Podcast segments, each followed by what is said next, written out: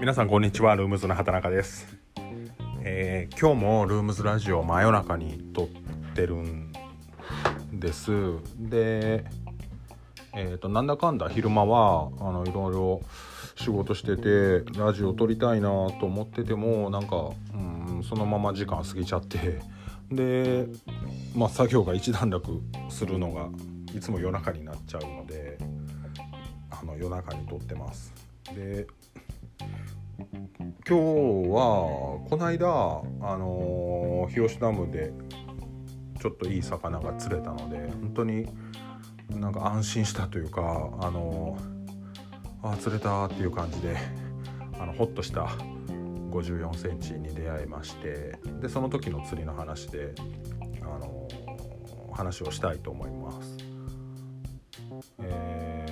状況とかどうこうっていう話よりも結構日吉ダムで釣りされる方は参考になるんじゃないかなっていうのと、よく似たようなあんまり濁ってないところ、クリアレイクって言われるようなところで釣りされる方にも耳寄りなというか、使えるお話じゃないかなと思いまして、前から日吉ダムではスピナベイトとかそういうブレードがついたルアーのブレードはシルバーとかゴールドよりも真っ白にペイントしたものがいいっていうのは言われ、そういう話は聞いてたんです。で、僕もサジタリウスっていうスピナベイトを作ってるので、オリジナルのルームズとしてのでサジタリウスのブレードをサイズはそのままで、真っ白に裏表ペイントして、作ったものを、日吉ダムスペシャル的な感じで自分用にだけなんですけど、販売はこれからでも結構使えるんじゃないかな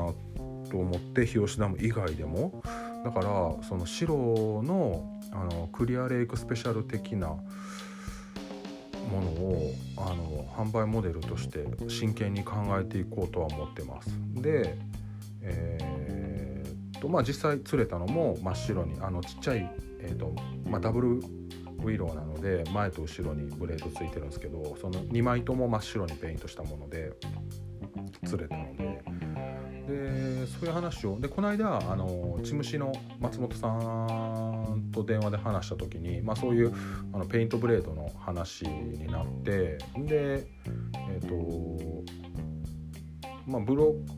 ログというかインスタとかフェイスブックとかでは書いてないんですけど、なんでペイントブレードがいいかっていうのを松本さんなんかも海馬とか、ブレードのついたルアーを作ってはるのでいろいろ検証しはったことがあったみたいで、いろいろ教えてもらったんですけど、結論としてはクリアレイクではシルバーのブレードっていうのは光りすぎてフラッシングがきつすぎるって、そのフラッシングで魚を呼び寄せれるようなイメージはあるんですけど、どっちかといえばそのフラッシングを嫌う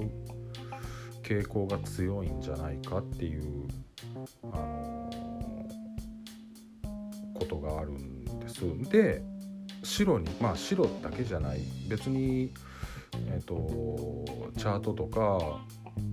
真っ黒とかに塗ってそのフラッシングを消すっていうことが魚が嫌がるような、ギラギラじゃない、これどう説明したらいいかな、フラッシングがきつすぎるのは魚が嫌うから、フラッシングをなくすっていう方法としてペイントするっていうのがいい魚が釣れるっていうことになるみたいなので、いろいろ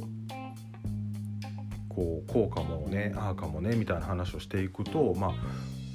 そこが一番なんか腑に落ちるというか、フラッシングを消した方がいいっていう、フクラッシングを嫌がってるっていうのが一番まあ腑に落ちる説明かなと思うので、これは多分ね全国各地クリアレイクに関してはそういう傾向が強いんじゃないかなと思うので、またいろいろ試してはいくんですけど、そのホワイトの、まあ、白のペイントグレードっていうのは一つ武器になると思います。で、まあ多分僕もちゃんと、まあ、ただ単に真っ白に塗ったブレードっていうのは面白みがないので、ちょっと何かしらいろいろサンプル的に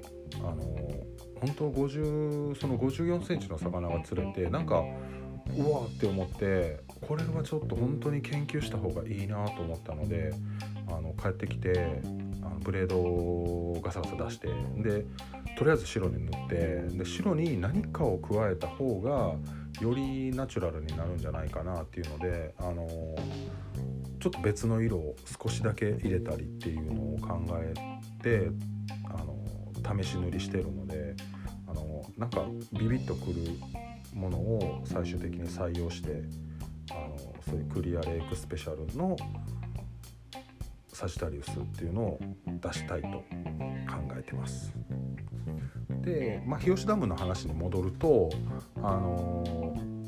これすごいちょっとその日吉ダムに行かはる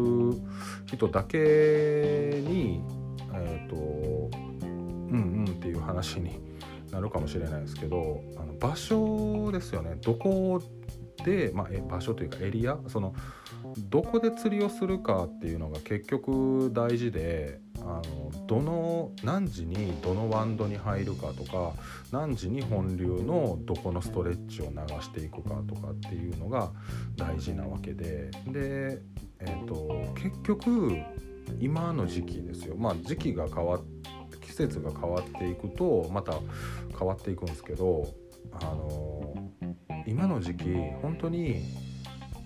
でかい魚、ネスト狙うとかはちょっと全然別の話なんで、ちょっとネストとかスポーニング系の魚は置いといて、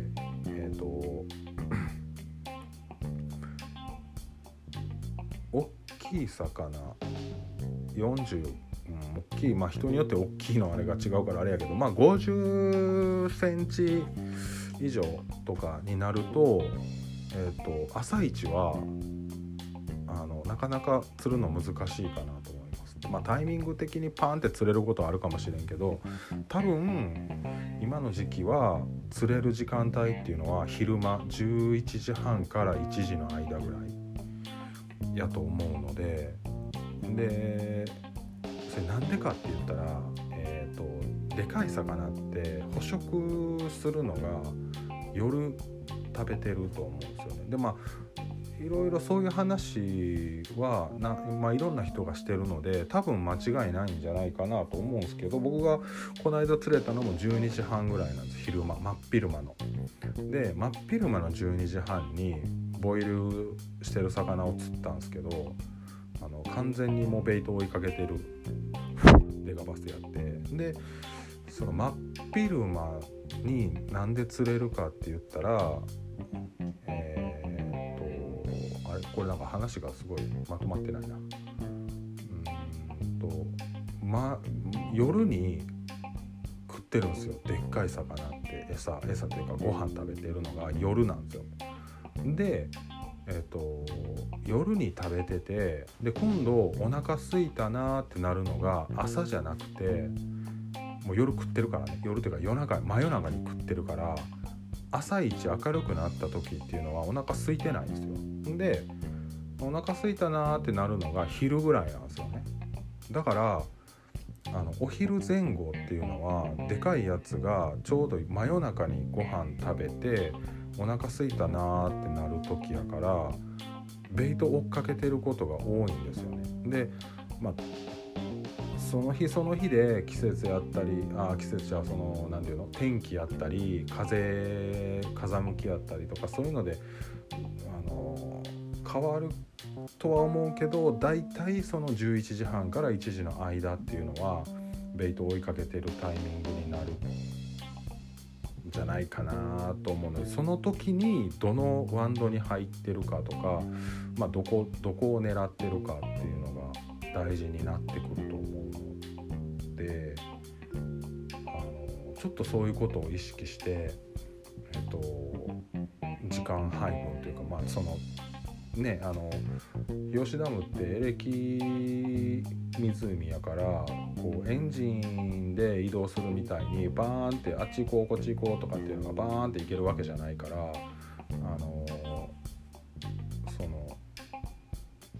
そこまで移動に時間かからないようにいい場所にその時間帯に入ってるっていうのが大事かなと思います。で、まあ、ただ、昨日とかもなんか釣れてたんですけど、橋脚ですね。何本か橋があるその橋脚にデカバスがつき始めてるので、バラムとかでね釣れたり、橋脚でバラムで釣れたりもし始めてるので、まあ一番ダムサイト側のオイルフェンスであったり橋脚を狙っていくっていう、まあそういう満面堂の分かりやすいストラクチャーですよね。そういうのを狙っていくっていうのは、もうそろそろそういう釣りができるようになってきてるので、とりあえず打っとくっていうのは大事かなと思いますけど、まあ場所が一番何時にどこにいるかっていうのが大事かと思います。そういうことを意識して釣りをしてもらえたらデカバスに出会えるんじゃないかなと思うので、また僕も来週行きますけどですね、そういう感じです、はい、もう時間が結構ギリギリなので、また日吉ダムレポートします。ではでは。